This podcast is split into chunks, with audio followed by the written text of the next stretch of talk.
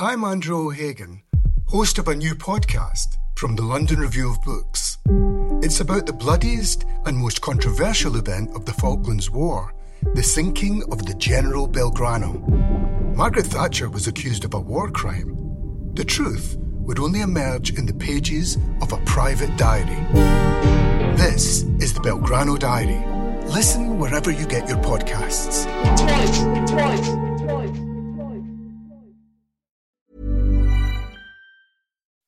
When you make decisions for your company, you look for the no brainers. If you have a lot of mailing to do, stamps.com is the ultimate no brainer. Use the stamps.com mobile app to mail everything you need to keep your business running with up to 89% off USPS and UPS. Make the same no brainer decision as over 1 million other businesses with stamps.com. Use code PROGRAM for a special offer. That's stamps.com code PROGRAM. Welcome to the London Review Bookshop. Uh, why did you write this book and why now? Oh gosh. Um, well, you say why now? I mean, it's taken nine years, so why nine years ago?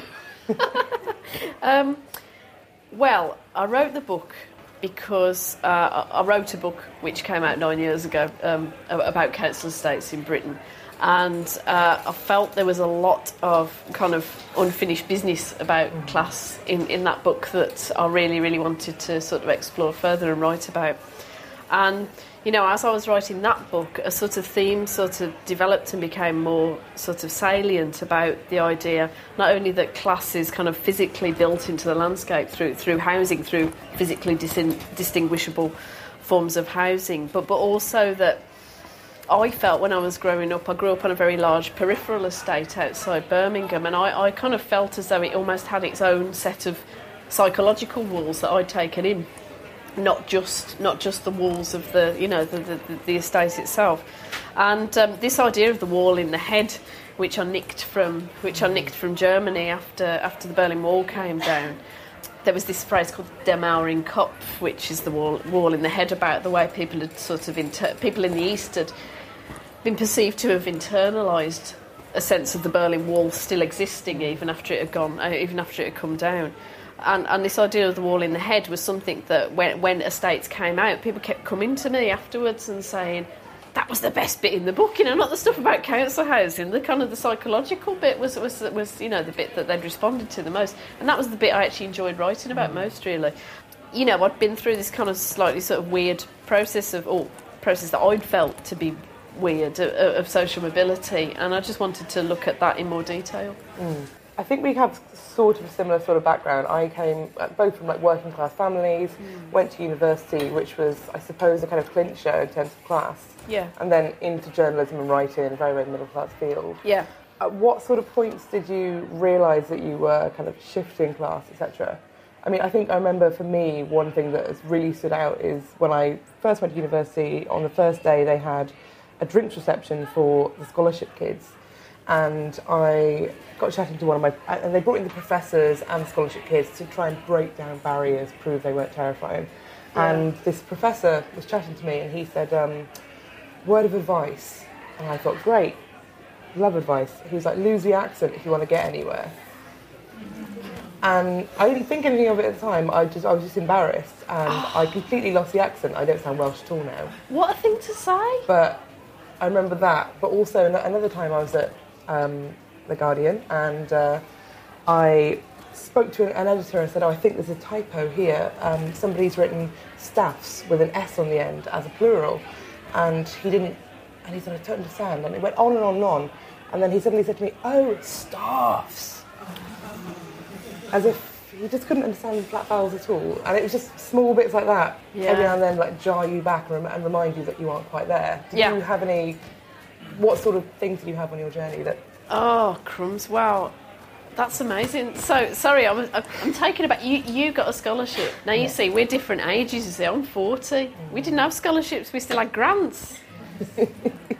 And I was the tail end of the grants, mm. so they wouldn't have invited us to a special party to make you feel different because you know we weren't made to feel different because we all got grants. Yeah. I mean that's the thing. But anyway, the, the, the, sort of the, the turning point for me where everything changed and I, and I had this massive culture shock and is essentially why I've written the book is I went from I went to primary school and secondary school on the estate where I grew up so it was a completely sort of hermetic estate based experience and no, certainly nobody from our primary school went to our primary school who wasn't from the estate.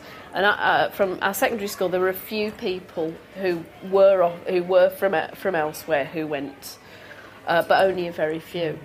They tended to just think of our schools just a complete shithole, basically and we're always trying to find a way to, to not go to our school. But but anyway, so so, so I went to, to school, um, and you know, in those days there were sort of about ten of us out of uh, ten or twelve of us out of 120 who got five GCSEs, and there were only about three or four of us to go to the sixth form college on the other side of the borough. And so to go from a completely working class environment to a completely middle class environment, because it's an extremely high achieving sec, um, sixth form college in Solihull, you know, in the affluent part of Solihull, and to go for, from one to the other, you know, without kind of any warning that it would be particularly different. Uh, apart from one sort of small chat with my secondary school, one of my secondary school teachers who said, you know, you do realise that everybody who's gone there's got their five GCSEs, don't you? I said, oh yeah, well that's why we're all going, you know. Um, and to go there and to realise that that was kind of was going to be the last of the last of my problems was, was was the culture shock because I went there and thought that it would be a level playing field, you know, that, that, that this was meritocracy in action. You know, got to the sixth form college, yes, you know, I'm going to get me A levels, go to university, reach Nirvana. And it was it was so not like that. It was unbelievable, and it was things like I mean, it was sort of base, the basic stuff of middle class social life that I'd never been exposed to. So it was things like going round to people's houses. I mean, I mean, when I was a, when I was a kid, we used to play in the street, but we never really went round to people's houses because people's houses were very private, and people felt quite odd about. You know, there was nothing like sleepovers or anything like that. And when I went to sixth form, everyone was like, "Oh yeah, come round to our house," and you, you go round and there'd be like seven 16 year olds in, in somebody's massive kitchen all making themselves cups of tea and bacon sandwiches, you know, and the mums and dads were like, whoa, you know, this is fine, this is great. And then you'd all go up to this massive attic and you'd sit up playing indie records till three o'clock in the morning, and it was just, just like, bloody hell, what is this? And of course, it was what I'd, what I'd always dreamed of because I made friends, when I went to sixth form college, I made friends very, very quickly because people weren't, you know, we had sort of similar music tastes and people sort of weren't fazed by the fact that I was a bit odd. And, and you know, it, it was fantastic from that point of view because I, I, I, couldn't really make friends when I was at school. And so it was great from that point of view. But, but, the, but the idea, that, the idea that, that everybody did something in such a completely different way that I'd never been exposed to just completely sort of did me in, really. Mm. I mean, one thing I really liked about the book was you talked a lot about the kind of psychological violence of like moving class mm. and both the sense of loss and alienation, but also not quite fitting in the new class. I mean, there's one line towards the end of the book where you say, It's only in the recent past I've been able to visit the place I came from, the place that was once my home, without believing it to be some sort of vortex that had to be outrun and outwitted. Mm. Um, I mean, how do you square both feeling affection for where you come, where you come from, but also feeling as though it, it, it was a trap to escape rather than a, a, kind of viable life for anyone. Yeah, yeah, yeah. Well, I mean, that, that's the trickiest thing because, you know, I mean, I've been getting sort of various reviews about the book and, you know, that, you know, some of the reviews said, ah, oh, you know, you know, she's contemptuous of the place she came from and uh, contemptuous of the people who live there and all this kind of stuff. And, and what I just wanted to get across in the book was it's complicated and it's it, it's it's not easy and it's very emotionally sort of you know sort of taxing really. But but I have always continued I've, I've never stopped visiting where I grew up because it's where well my dad doesn't live there anymore but my mum still lives there. My son goes and stays with my mum every every other week. I've always gone there every fortnight. I've, I've visited so I've never lost the connection. But at various times in you know various times in my adult life it's it's been you know sort of more difficult than others, really. And, uh, you know, I mean, having children has made it easier because you take your children to the places where you went to, and they're not experiencing it in they're not experiencing it in this sort of complicated sort of classed way. They're just liking what they're doing, and that that that makes it a bit easier. But um, you know, I mean, it, it has been quite difficult because you know just to think, well, you know, this is where I come from, and I feel really deeply connected to it. But but but ultimately, I'm really really really glad to be doing what I'm doing now, and I'm really really glad I left home and you know, it, it's just such a complicated feeling. Do you think that Britain has become more or less divided in terms of class since maybe 1987? Since 1987? 1997. 1997? Ooh. Um, well, I think I think there was quite a lot of airbrushing mm. that, that started to happen after 97 you know this this notion that you know because if you remember uh, John Major you know in the early 90s said I'd like to see us move towards a classless society. Now that's a Tory saying that.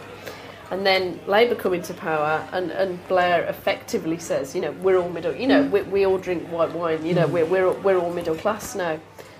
One is stating one is stating a sort of wish and a desire, and one is sort of stating something as though it were a fact. Mm. And it, it's actually sort of the Blair version that is more airbrushing of the realities of, of life for, for, for many people than Major was. Um, I mean, I write in the book about you know about the idea of the third way, you know, and Anthony Giddens, you know, the sort of the architect, philosophical architect of the third way, sort of believing that you know, class differences could could kind of wither away in his dream world, you know, and, and that we would sort of all be exposed to this level playing field of sort of endless choices. you know, the reality is that for, for, for many people is that I think people did start to have more choices in many ways, and I think on one level it's quite liberating to be told that you don't need to regard yourself in this sort of class-ridden way anymore. But but the downside of that, of course, is that is that it, it just it forces you it forces you to think oh well I must always be on this upwards trajectory sort of stroke treadmill mm. and um, you know and it, and it completely sort of dim- dismisses you know dismisses the value of, of, of whole sort of aspects of, of, of, of cultural and social life in Britain it might just be me noticing this but when I first went to university, I, I think I had a lot of residual class shame. I was out of my depth. But I also noticed um, two things. One was this kind of slightly ironic fetishization of working class culture, where posh kids would, would like say, "Oh, look at me! I'm going to Greggs. I'm going to Wetherspoons, oh. etc." As, as, as if they were on some kind of wild safari yes. and showing just how Completely, yeah. just how down with the people they were. That was a real feature of you know the late 90s, yeah. wasn't it? Yeah, yeah. yeah. Um, 2000s, yeah. This, but also um, every time I spoke to somebody. Uh, they always ask two questions. One, I was at Warwick. Which one did you apply for? Meaning Oxford and Cambridge. So when I said which neither, one? yeah, when I said neither, they confused about that. Yeah. And then and then they, they say where did you school as a verb, meaning. which I quickly learned meant, you know, quick catching up on these kind of upper middle class codes meant yeah, which yeah, private school did you go to, and then you say I went to Hartridge Comp. And every every time you said that to somebody, they immediately kind of bridled and couldn't cope with the fact that I was speaking to a working class person, and then started talking about how they had working class roots. You know, a great grandfather who once worked down a mine. Yeah. Um, and, it, and it's this strange kind of, I, I suppose it's kind of fetishization of working class culture from a position of privilege. Yeah, yeah, yeah. Um, and I just saw that as more and more common. And I see it over and over again now. I see kind of like highfalutin think pieces about um, the popularity of Greggs from people who went to Oxford and Eton and um, yeah. I mean, why do you think that is? Well, I, th- I think it's just a sort of you know, I guess a sort of desperate desire to retain, or not retain, or to sort of feel some connection mm. with, you know, you know, with, with, with a wider culture. You know, I mean, it's, it's one of those things. It's a, it's appropriation essentially, isn't it? Because you know, I mean, I mean, I worked at Greggs for two years, and in fact, it was longer than two, for, for, for two or three years anyway, before I went to university. And uh, this was certainly before the days of sort of going to Greggs, ironically. Um, I mean, does that happen? But anyway, yeah, yeah, yeah, yeah, yeah. I mean, it, it, it's interesting because you know that that idea that you know, I mean, Warwick. I think you've revealed Warwick particularly to be a very elite institution in that in, in that sense. And I think my experience was more because I went to Queen Mary and Westfield College in London. My experience was more. Um, most of the kids that I knew had gone to grammar schools, and I thought grammar schools had been abolished. I didn't realise grammar schools still existed, and so people felt they'd gone to state school, but they hadn't really. You know, it wasn't. You know, it wasn't really um, a state school. But but yes, I mean that, that sort of fetishisation of, of what are regarded to be sort of working class symbols. It's it's it's not new, is it? You know, I mean, it's it's that thing about sort of just the sort of the search and the striving for some sort of badge of authenticity, mm. and and also, I mean, you know, I mean, I think you do sort of have to acknowledge that you know that a majority of people in, in, in Britain do, if you go back two generations, do have some sort of roots in the working class, but it can become removed very very rapidly.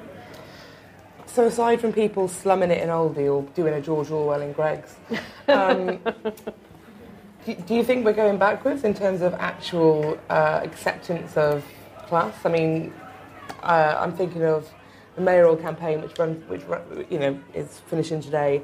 Uh, we had a wonderful photo of George Osborne and um, no, sorry, uh, Boris Johnson, David Cameron, and Zac Goldsmith all together, which are you know two, like three Etonians, two of which went to uh, Oxford afterwards. One went on a long gap year. Um, but I just, I think my favourite point of the mayoral campaign was when Boris and Zac went to a pub. Zac Goldsmith was drinking a pint and.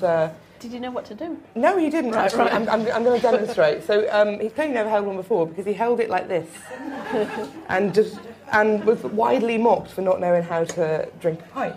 But that's you know, I mean, these are the people who are in power now. If you look yeah. at the cabinet, it's stuffed full of Etonians, and for some reason, it's it seems a lot more acceptable to make a documentary about people on benefits, yeah. mocking them, or yeah. lots of reality TV shows about the working class where you mock them.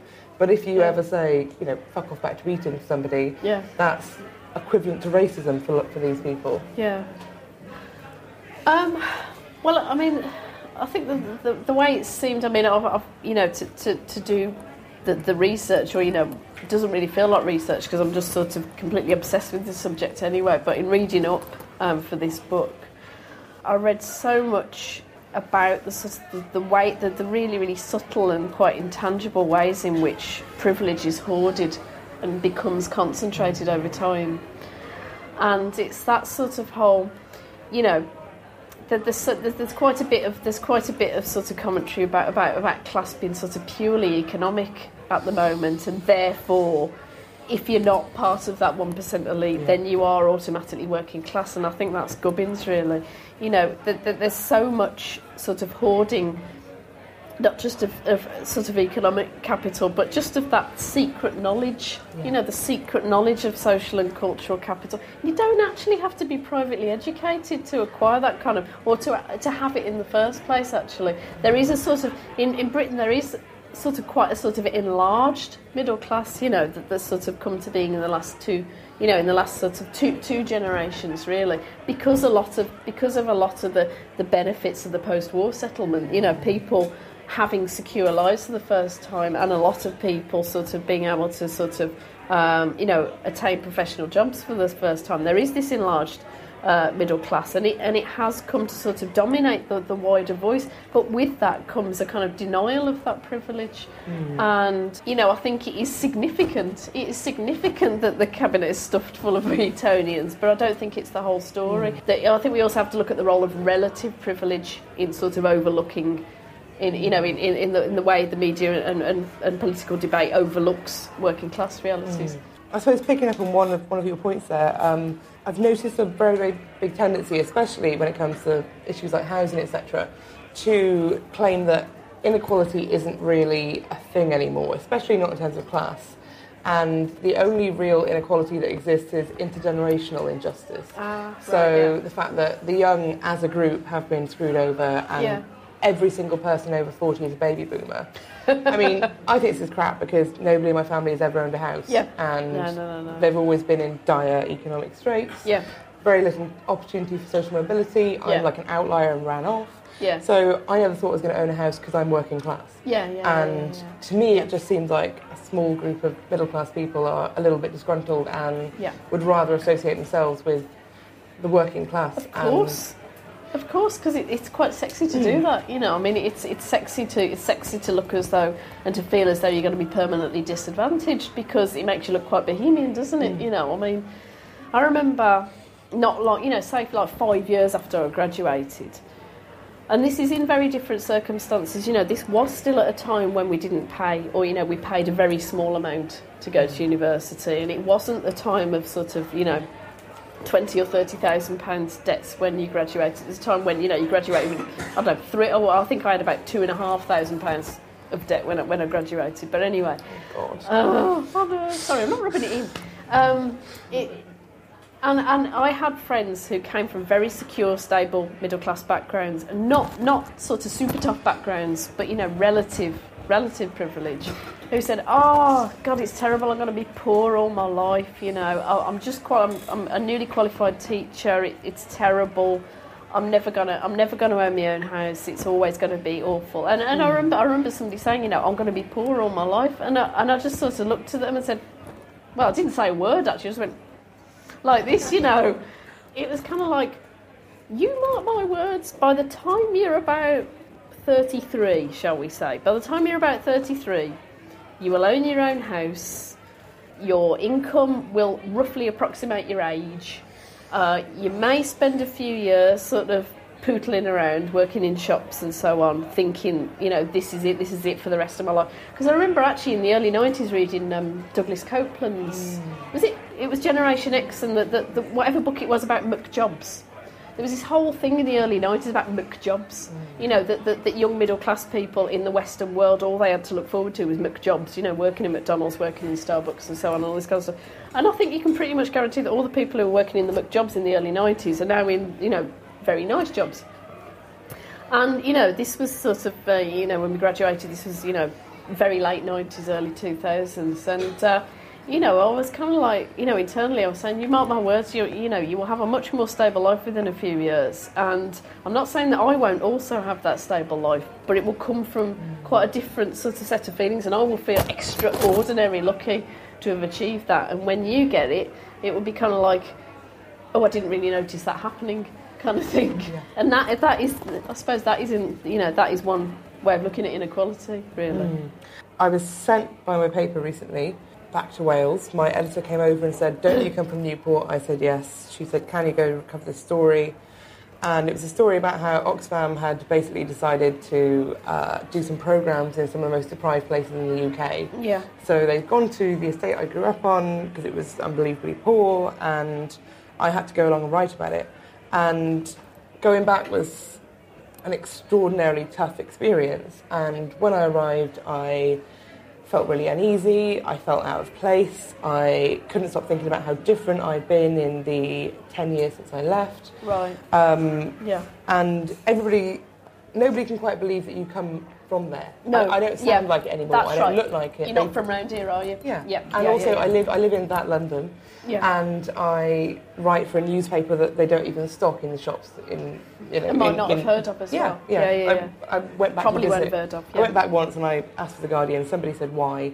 I said, oh, I work there and I want to read it, and he just said, oh, I'm so sorry. Like, he'd, he'd never heard of it. Assumed nobody bought it. It was fine. Yeah. And I got quite upset and I mean, everybody was kind of like slightly in awe of me, and I felt uncomfortable about that. And then I realised afterwards that what had actually upset me was thinking about all the people I've been at school with who were as clever as me, or as or worked as hard as me, Yeah.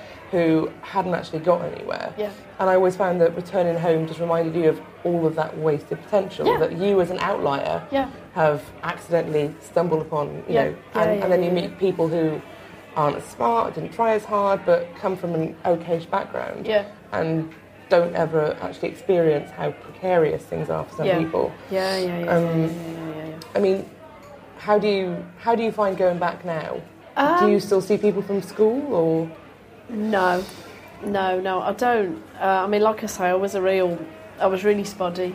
I was really spotty at school, and I never sort of maintained relationships after I left school because I wasn't close enough friends with anybody I was at school with, and all the friends that I have from Birmingham are all ones that I met at sixth form college. But um, I mean, it's that thing of you're not from round here, are you? And you know, my husband does exactly the same thing. My husband's from Birkenhead, um, in, in in the northwest, and, and he wears he wears specs, you know, and and you know, wear, wearing when he goes to the shop and he wears specs, it's kind of he, he feels really self conscious about the fact that he wears specs, you know, and. Um, he's a, and that he's not an old person. That's right. If you're an old person and wears specs, that's all right. but it kind of you know marks him out as, as, as bookish, and it's, it's that kind of thing. You're not from round here, are you? Well, actually, I am. You know, and um, I mean, had you been back very much in the interim? Barely at all. And what I found interesting Right, was when I talked to um, other friends from similar backgrounds, very, very few of them go home. A lot of them don't have any contact with their family whatsoever.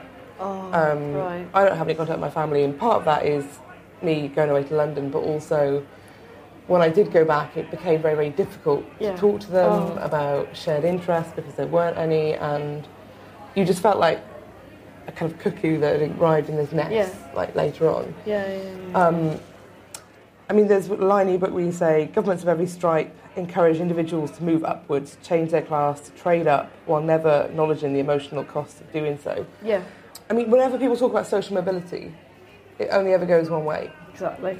And it's all right to be socially immobile as long as you're middle class. Yeah, yeah. Do you think we'll ever get to a point where people realise that if they do want widespread social mobility and it is, you know, um, something that people should aspire to, actually some middle class kids are going to have to go down their road?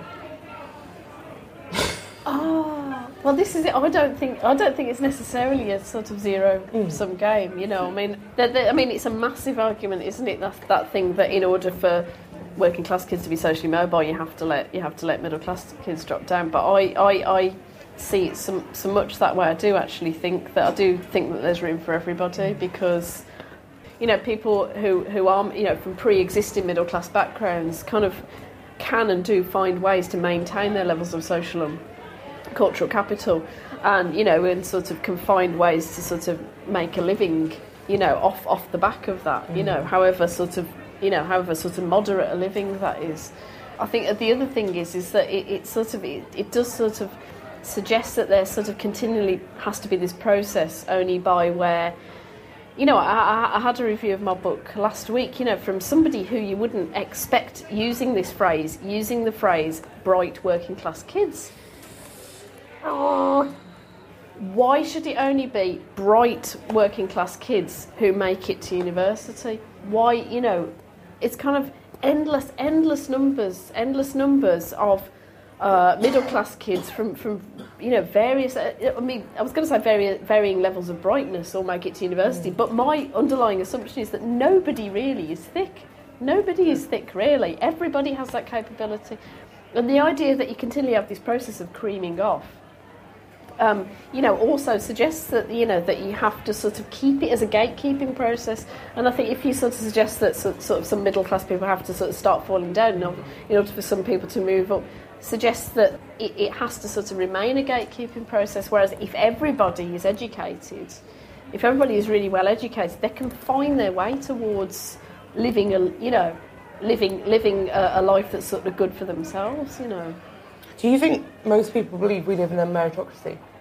I, I know quite a few. I know quite a few people who work in universities now, and I know people who work in sociology departments and history departments and English departments and, and so on. You know, through you know through my own sort of social mobility process, and um, some of them, several of them, say that, that at the beginning of a new term, when they get the new intake of undergraduates, they say, "Do you think?" They say to their undergraduates, "Do you think we live in a classless society now?"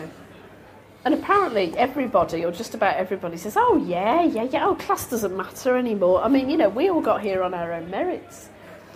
You know, and so that suggests to me that people do believe it's a meritocracy. But then, when, especially when people are doing sociology and criminology, they're very, very, very quickly disabused of that notion. You know, and this just this isn't just at top universities. You know, I mean, I'm a I'm a visiting fellow at John Moores University, which is um, a, um, a you know a post ninety two university in Liverpool, and you know, it, it its student intake is a lot less privileged than than a Russell. When you make decisions for your company, you look for the no-brainers. And if you have a lot of mailing to do, stamps.com is the ultimate no-brainer. It streamlines your processes to make your business more efficient, which makes you less busy. Mail checks, invoices, legal documents, and everything you need to keep your business running with stamps.com. Seamlessly connect with every major marketplace and shopping cart. Schedule package pickups and see your cheapest and fastest shipping options from different carriers with rates up to 89% off USPS and UPS rates. And with the stamps.com mobile app, you can take care of mailing and shipping wherever you are. Make the same no-brainer decision as over 1 million other businesses with stamps.com. Sign up with code program for a 4-week trial plus free postage and a free digital scale. No long-term commitments or contracts. That's stamps.com. Code program. university, and yet still the people who go there, I think maybe often because they themselves are outliers, may get there and think, well, you know, I got here on my own mer- merits, therefore it is a meritocracy.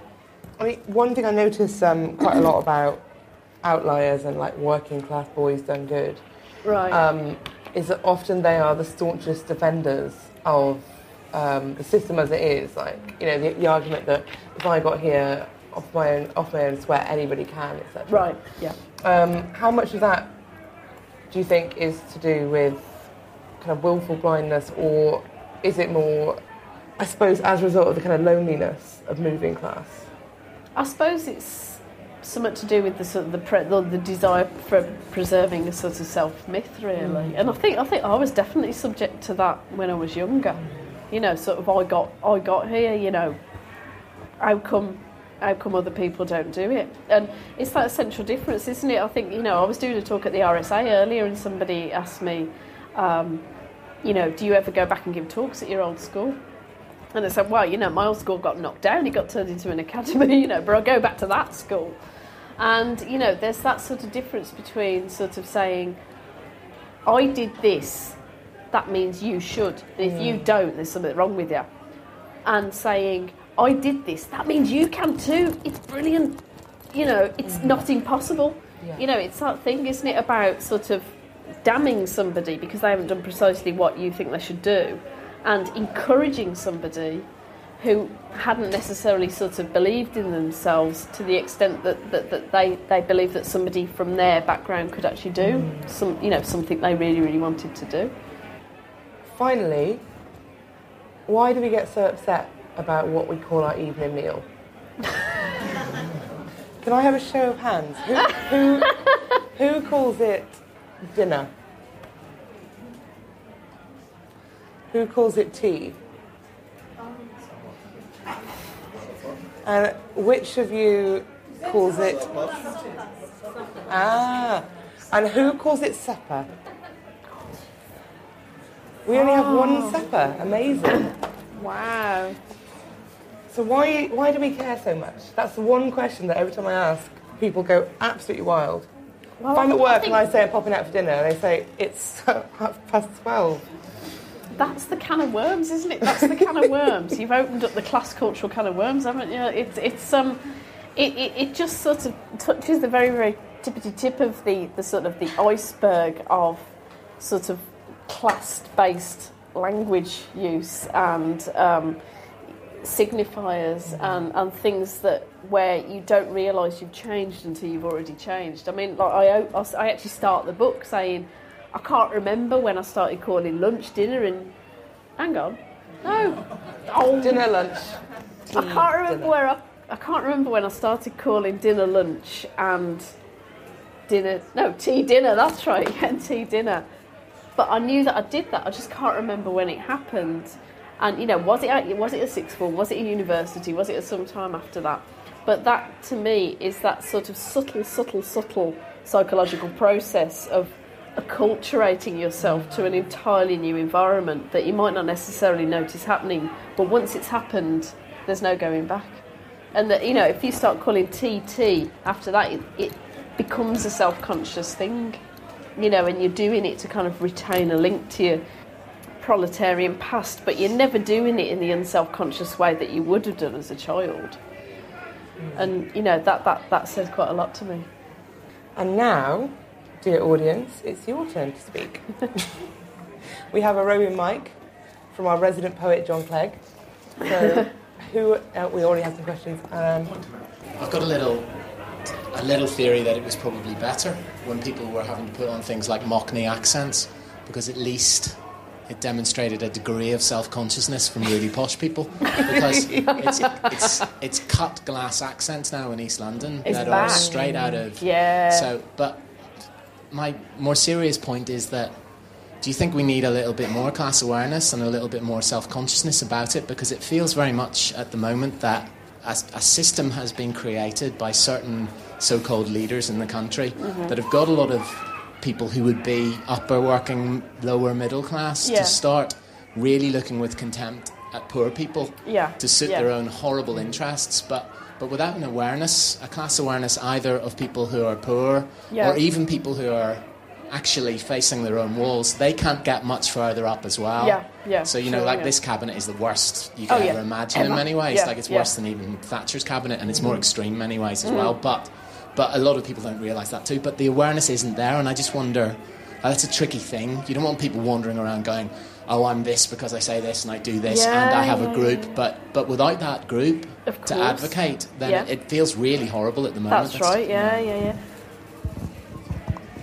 Do you, uh, should Yeah, we take it one yeah, question yeah, at a time? Yeah. Well, I, I don't think. I mean, I think that one of the way. I mean, it's such a subtle. It's such a s- subtle, but it's such a sort of violent way. You know. I mean, I, I you know, read a lot of sociology and, you know, sort of continue to sort of read a lot of sociology to try and sort of educate myself about this process. And um, the French sociologist uh, Pierre Bourdieu talks about symbolic violence, you know, the symbolic violence of, of the denial of people's sort of realities in, in you know, in, in, a- in a class and the, the realities of their sort of lived experience.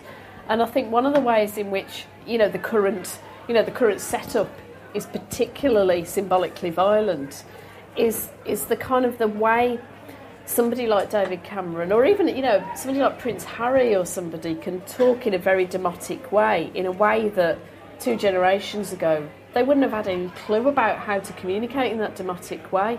You know so you know if David Cameron sort of says something like you ain't no Muslim bruv you know it's sort of you know oh he's oh crumbs you know he's he, he knows how to connect with the people, you know, and that, that's a very, very subtle and evil trick to, to play. And, you know, somebody like Prince Harry, you know, and, and he, went an a extent- chow, he had a chav party, didn't he? Oh, yeah, and, and used all kinds of racist language that he picked up in the, well, maybe he didn't pick it up in the army, maybe maybe he picked up picked it up at home, I don't know. but you know, it, it's kind of you know that that sort of that sort of facility facility with um, you know sort of what they would regard as quite sort of demotic behaviour and demotic language use. Is, is just a, an unbelievable confidence trick on, on you know the sort of the, the, the wider population. You know it's kind of they're just like you and me you know.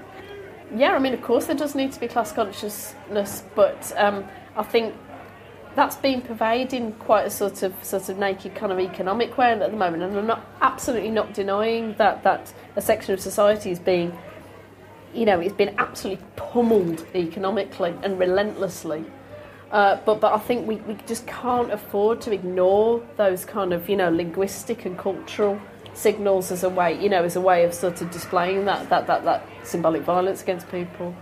Uh, thanks. Um, I was just going to ask, how important do you think um, the the public sector is in? I was going to say the escalator, but I'll say conveyor belt of people moving between their classes and moving into middle class. Right. And does the sort of austerity program spell, you know, the end for this class movement that you've you've discussed and, and Yeah. covered? You know, I'm thinking of the jobs, the, Yeah. the pensions, Yeah. in all of the sectors that were so highly respected, Yeah. education, healthcare, Yeah. and now they're all sort of demonised and Yeah. slashed. Yeah, that's a really salient question. That is uh, because you know you were saying you know what changed after '97, and of course what changed after '97 was a massive investment and a massive creation of public sector jobs, and it created uh, a possibility of social mobility, I would say for, for hundreds of thousands of people. Um, you know, to, to get good, stable jobs and pensions for the first time. And in the northwest where I live, you know, the public sector forms, you know, more than 35% of the economy, I think. I think at least 35% of the economy in, uh, you know, in, in, in all, all, over the northwest. I think in, in Middlesbrough, I think the public sector is like 42% of the economy or something like that, you know. And um, you know, if, if that comes to be denuded, it's it's that source of good jobs, you know, because there was so much talk in the in the you know in the Blair years and in the Labour years about about you know the bloated public sector, and it's like who gives a toss? You know, people have got good jobs, people have got you know really really good pensions, they've got stability, you know, they've got a chance to kind of work within the communities that they come from if that's you know and, and that, that, that's what they want to do. And you know like actually helping people. And you know i mean of course you know it sort of goes without saying that once you get a tory government it's just that just goes all out the window again. You know i mean i was i was given a talk um, yesterday or the, the, the, day before and I, I sort of realised that you know that between the age of, but that, that I grew up under the Tories between the age of 3 and 21 you know, that is an entire lifetime. And, um, you know, I suppose, you know, the, the fact that Labour got into power, you know, sort of pretty much around my 21st birthday, you know, it was kind of like, wow, you know, this, this, is, this is the end to all this, you know, hideousness.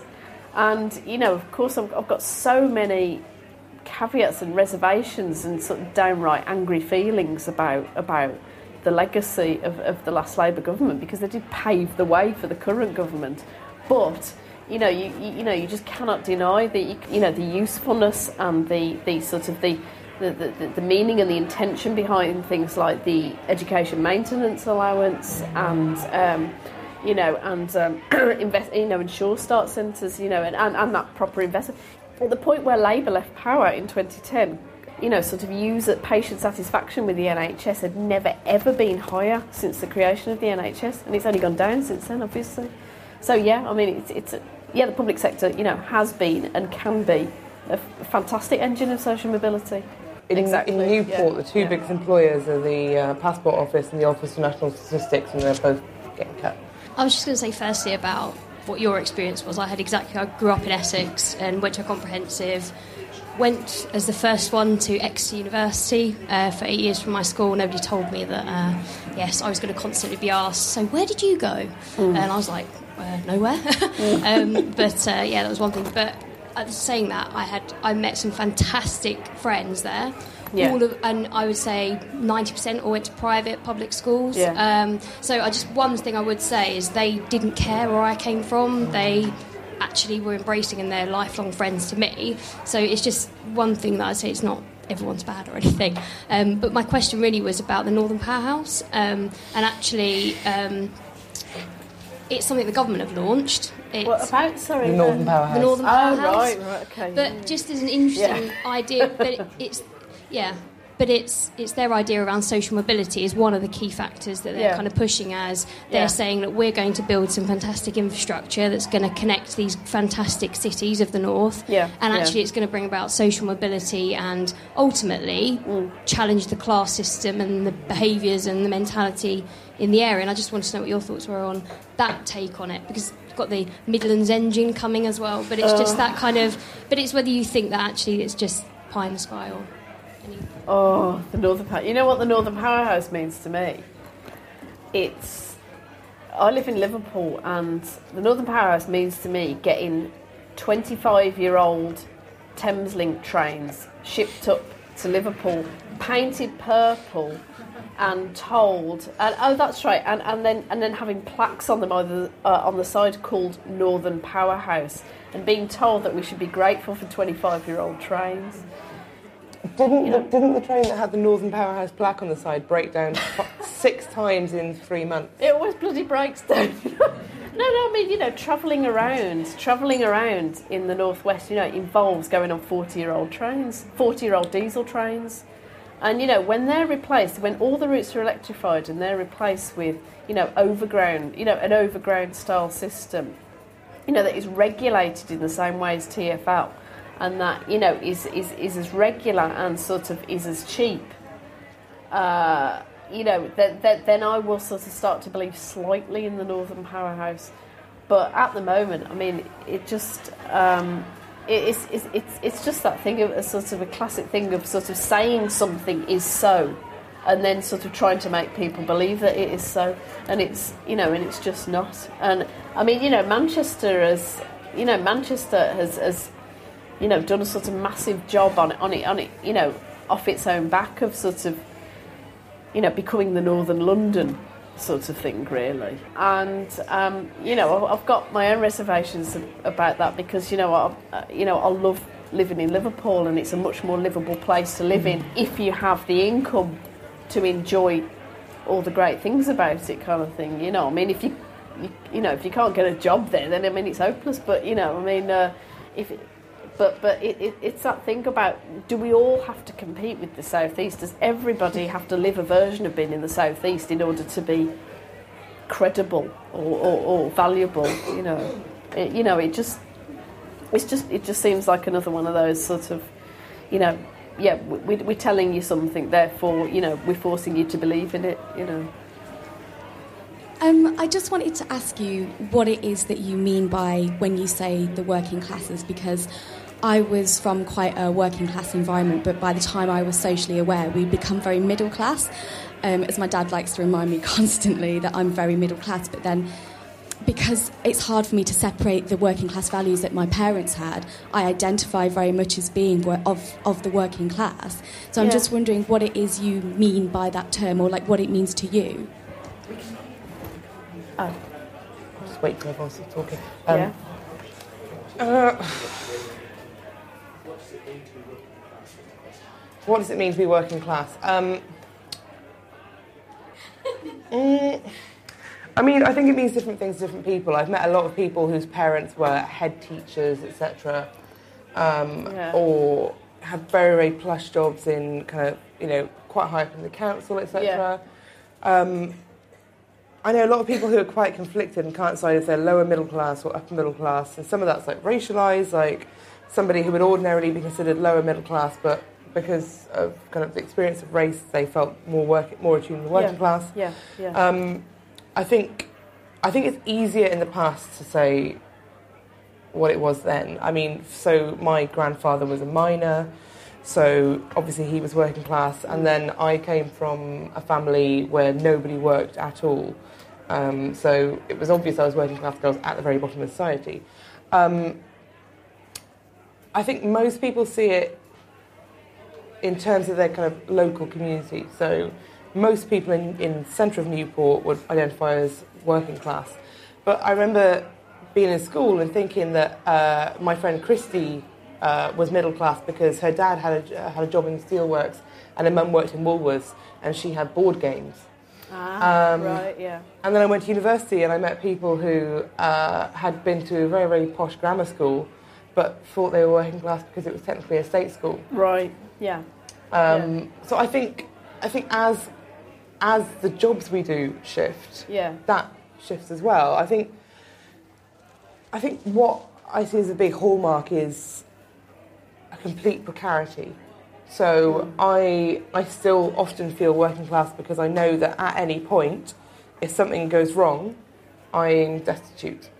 So my middle class friends, uh, you know, might have the same job as me, and if something completely cocks up, if they become very, very ill, they have a family they can go back to, or a family who can bail them out with some money.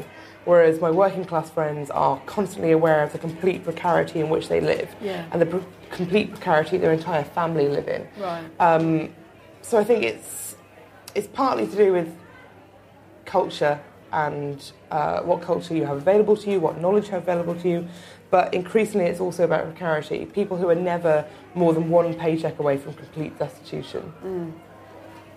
Yeah, well, you know, in the words of Jarvis Cocker, if they called their dad, he could stop it all. Yeah. Um, I have to say, being at university and watching people ironically sing "Common People" made me want to kill. God. Yeah. Oh no, I remember. I remember when when Common People came out in 1995. Did you have that story?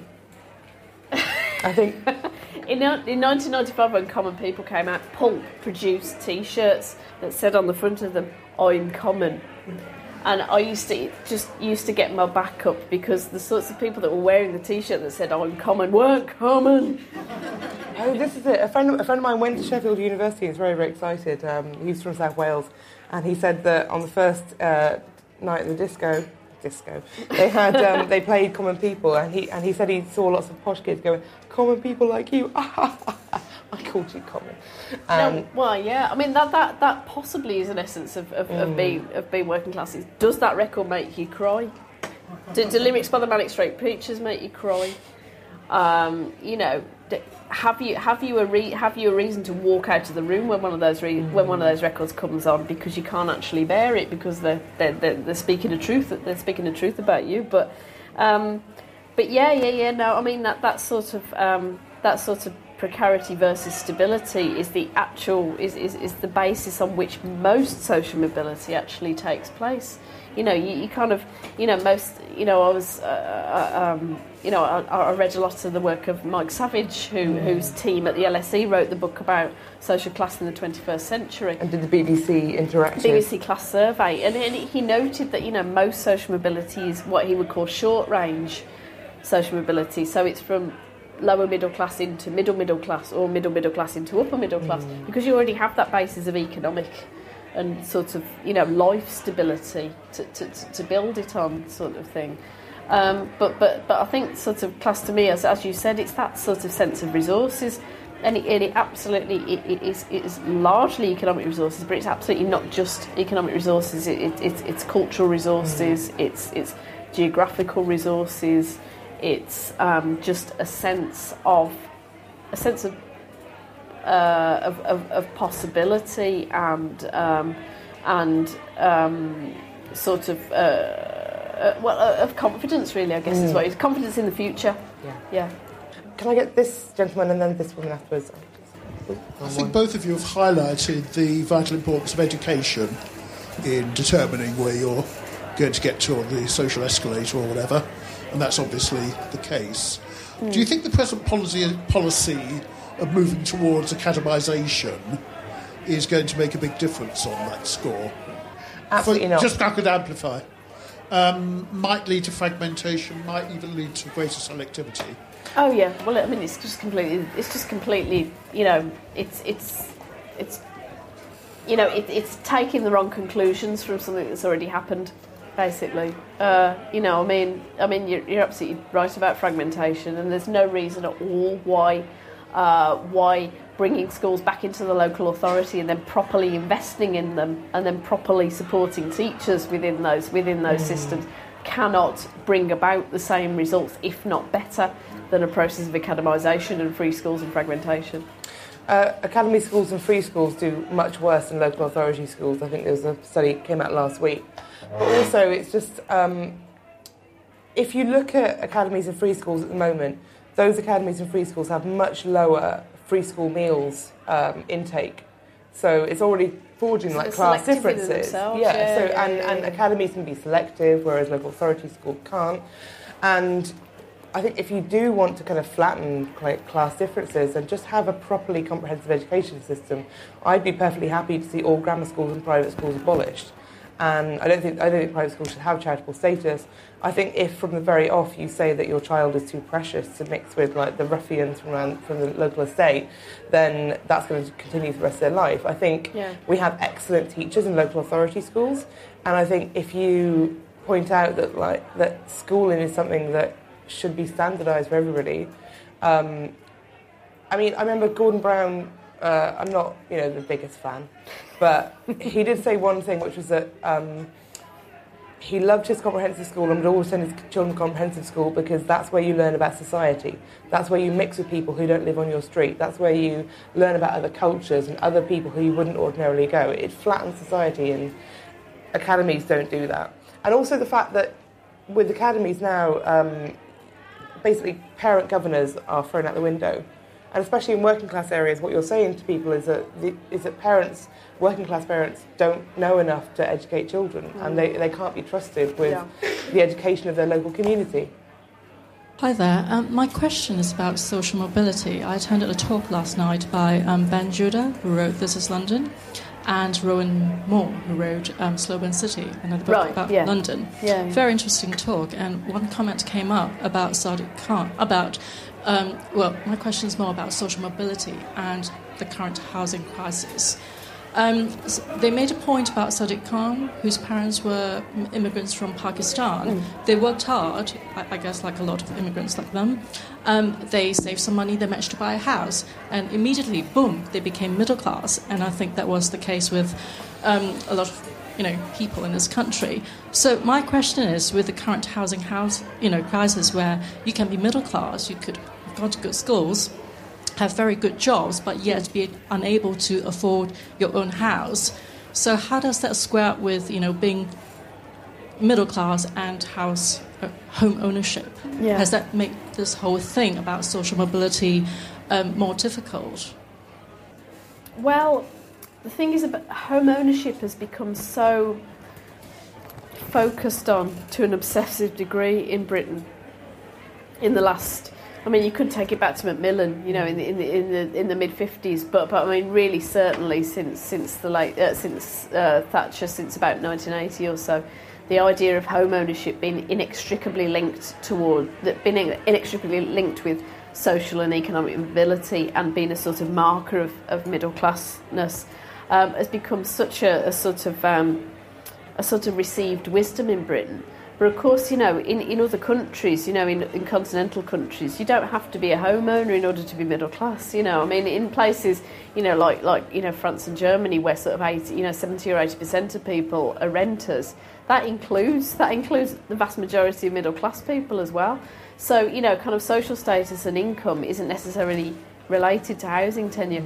But but what's happened in Britain, of course, is this sort of um, reification of, of, of, of home ownership, uh, for, for want of a better word, you know, has kind of led to people chucking all their money into houses, you know, developing uh, sort of a, a big packet of wealth. Uh, you know that they can't actually use in real life because it's all sitting in their houses, but it, but it's a sort of become a sort of assumed bedrock of, of, of middle class uh, stability. And of course, there is going to be a difference if you're sort of um, in a society where you've still got, you know, getting on for 70% home ownership, you know, because the rate of home ownership hasn't gone down that much yet, has it? No, It's in from London seven- it has, but everywhere else it's Everywhere else it hasn't. Yeah, exactly. You know, it's only fallen a few percent really. And so at the moment, you know, it's still the case that, that, that home ownership is still sort of linked with, you know, the, the sort of foundational stability of middle class life sort of thing. And mm. also, I mean, I would, I'd say also that, that, you know, if you have, you know, if you have a stable job uh, in the north of England, then you can still buy a house. And so it's, it's, it's, it's quite a sort of southeast specific thing. But of course, up north, it, you know, there's a dearth of there's a dearth of stable, well-paid jobs as opposed to a dearth of affordable houses, and so the the housing situation is quite topsy-turvy. You know, you've got loads of well-paying jobs down south, but the prices are ridiculous. But but up north, you've got cheaper houses, and yet affordability is still a problem because because you haven't got so many well-paying jobs. But also, I, I think, you know, as we've said, like class isn't just an economic thing. I mean, No, yeah. when I think about my friends who are the same age as me who are also struggling to buy a house, A, Yeah. a lot of their parents are willing to put some money forward, but also they have other things that show they're middle class, like confidence, Yeah. a greater kind of cultural capital. Of course, yeah. Um, And often a lot of networks that Oh, yeah. help them without them even realising it. Weak social ties. Yeah. The importance of weak social ties. Yeah, yeah, yeah. yeah. Uh, so, just to close, what's your next book? Public transport. Oh, fantastic! uh, thank you all for coming. Lynsey will sign copies of the book, which you can buy from this lovely till here. One of Yeah. these gentlemen or women will serve you. And Dawn's book too. And my book. Yeah. Yes, you can buy them both.